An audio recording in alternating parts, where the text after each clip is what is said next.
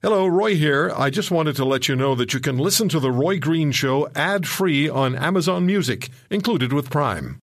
Big stories and even bigger guests. This is The Roy Green Show on the Corus Radio Network.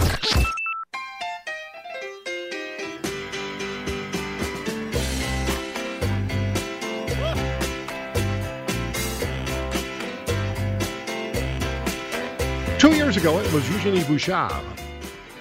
Ah, lived in Quebec for a long time. Eugenie Bouchard. You don't say the R's, that's kind of rolls around the back of your throat. Eugenie Bouchard.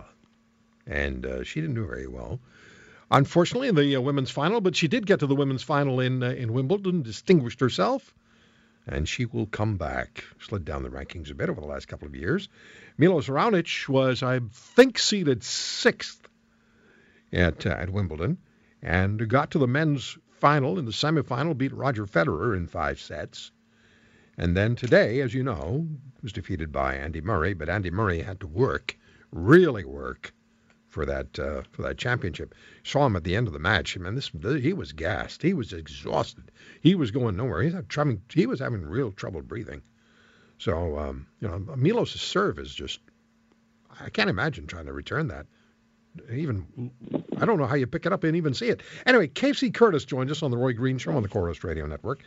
He was the junior coach for Milos Raonic, and uh, and and uh, he is also the proprietor and the uh, the uh, the coach at CurtisTennis.com. CurtisTennis.com. And uh, are you still in Richmond Hill, Casey? Yes, I am. I'm located in Richmond Hill at the Richmond Hill Lawn Tennis Club, and uh, in the wintertime, I'm at the Mayfair Parkway Club. Well, it's great to uh, to talk to you, and and uh, I have to ask you when you when when Milos made it to the final, was there a time when you were watching him, coaching him as a, when he was a junior player, where you had a sense this young man, this kid, is going to go far in this game? Yeah, was he a, was he a uh, prodigy? It's kind of a hard story to, to believe, but uh, the first day that I actually met Milos, I, I had that feeling. Uh, you know, you can just call it an intuition, but uh, he had a lot of power. He was only eight years old, but he had this crazy amount of power and uh, had this look in his eye, this passion, and uh, just seemed like the kind of kid that could end up doing something like this. Uh, so yeah, I, I did actually feel he could do this. He wasn't a big kid. He's six foot five now, but he wasn't a big kid when you were coaching. I understand. No, he wasn't that big when he was younger. Uh, I would say at sort of 13, 14, he may have even been uh, a little bit short for uh, for average for his age.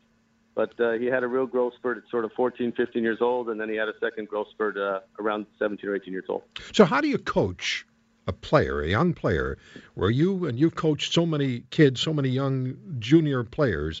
How do you coach a young player who has that something special? What what do you do? Do you build on strengths, or do you do try to correct weaknesses that you know opponents are going to try to take advantage of?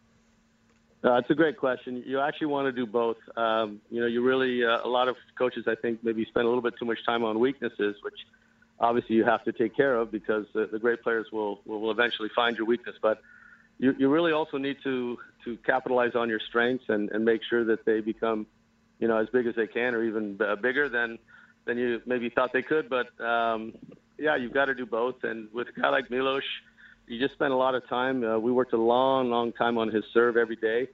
Uh, we knew he was going to be tall, or at least we certainly expected it. Uh, the odds were that he was going to be very tall. So we spent an, an inordinate amount of time on that serve. And uh, obviously the big forehand. The backhand used to be quite big when he was a kid, and then they got a little bit away from it uh, when he first started as a professional. They were they were trying to make him a little bit too consistent and putting too much spin, too much loop on it, and his current coaching staff has gotten back to having him drive that backhand more than uh, than he was, and uh, I think they're definitely heading in the right direction. So as you're watching this morning, and uh, and and you're seeing the match go on, are you ye- yelling at the TV uh, instructions from Milos? Are you yelling at the TV by any chance? yeah, I don't know if you saw any of the, any of the pictures, but yeah, I, I was. Uh, we, we had quite a crowd watching at the Richmond Hill Lawn Tennis Club, and uh, uh, I was doing quite a bit of yelling and having some fun and just trying to uh, get the crowd get the crowd uh, riled up a little bit. But I was a little bit frustrated at a few things that I saw. I didn't like a couple of the uh, strategic decisions that he was making, and um, kind of felt maybe he was going the wrong direction a little bit today. But uh, it's okay. You know, it's his first final at a, at a Grand Slam, and there's no way that's not going to have some kind of an impact on you. Andy's been there several times, and he's won the tournament, so. Um, you know, I expect that we'll see Milos back here again real soon, and I think next time you'll see a different result. Yeah, it took a long time for Andy Murray to win his first major, didn't it? Grand It did, Slam. Yeah. Yeah. yeah, yeah. He doesn't actually have a great record in, in majors finals, but uh, uh, actually has a pretty good record with Ivan Lendl in his corner. But um, you know, Milos is uh, this is his like I said, this is his first time. It's uh, it's understandable that he might be a little bit nervous, and I think he was today. So we also had a lot of success with the boys Wimbledon uh, championship with uh, is it Dennis Shapo Shapovalov?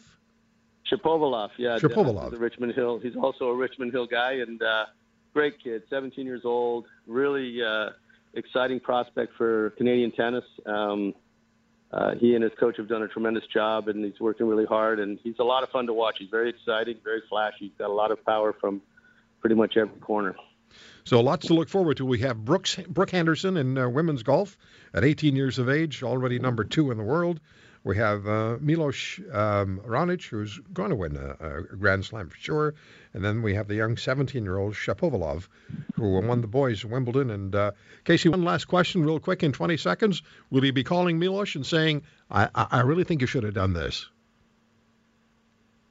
Uh, no, I don't think so. I'll, I'll definitely call him and tell him how proud I am of him. Um, I'm going to give him a little bit of time. I know he's he's obviously extremely disappointed. I mean, the guy's got a lot of class. right.